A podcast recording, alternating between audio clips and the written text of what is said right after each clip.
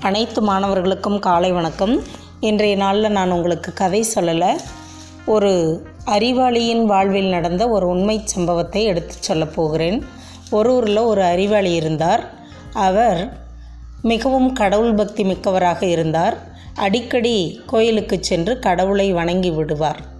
அப்புறம் தன்னுடைய வேலை விறகு வெட்டுவது காட்டிற்கு சென்று விறகுகளை வெட்டி அவற்றை கொண்டு தன் ஜீவனை நடத்தி வந்தார்.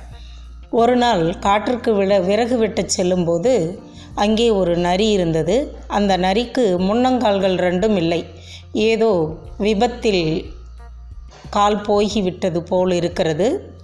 அப்பொழுது அவர் யோசிக்கிறார் முன்னங்கால்கள் இரண்டும் இல்லையே இந்த நரி எப்படி வேட்டையாடி சாப்பிடும் என்று யோசித்து கொண்டிருக்கிறார். அந்த நேரம் பார்த்து ஒரு பெரிய புலி வருகிறது. அதை பார்த்தவுடன் இவர் ஒரு மரத்தின் பின்பதாக ஒழிந்து கொள்கிறார்.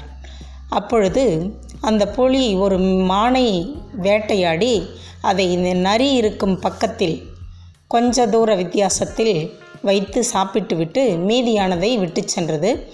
உடனே அந்த நரி மெதுவாக நகர்ந்து சென்று அதன் தன்னுடைய பசியை தீர்த்து கொண்டது. இவருக்கு ஒரே ஆச்சரியம். ஆ கால்கள் இல்லாத நரியை கூட கடவுள் போஷிக்கிறாரே. இது எப்படி சாப்பிடும் என்று நாம் நினைத்தோம்.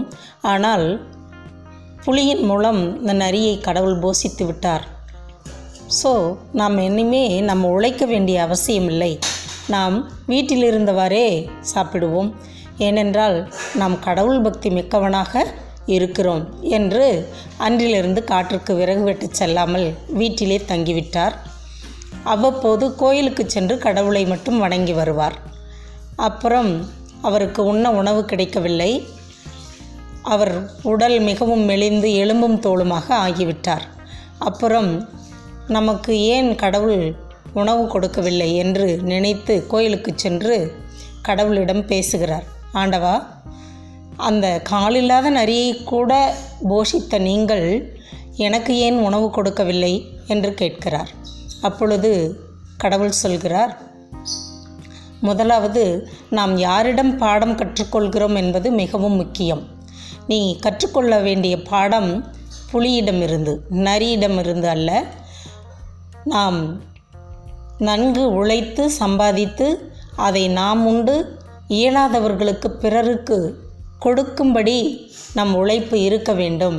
முட்டாளே நீ ஏன் நரியை பாடமாக எடுத்துக்கொண்டாய்? நீ புலியை அல்லவா பாடமாக எடுத்துக்கொள்ள வேண்டும் என்று சொல்லுகிறார்.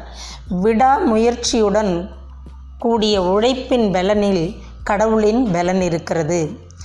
செய்யும்படி உன் கைக்கு நேரிடுவது எதுவோ அதை உன் முழு பலத்தோடே செய் என்று சத்திய வேதம் கூட நமக்கு எடுத்துச் சொல்லுகிறதல்லவா? இன்றைய நாளில் நாம் உழைத்து பிறருக்கு பிரயோஜனமாய் இருக்க வேண்டும் என்பதே நாம் கற்றுக்கொண்ட செய்தி. வாழ்த்துக்கள்.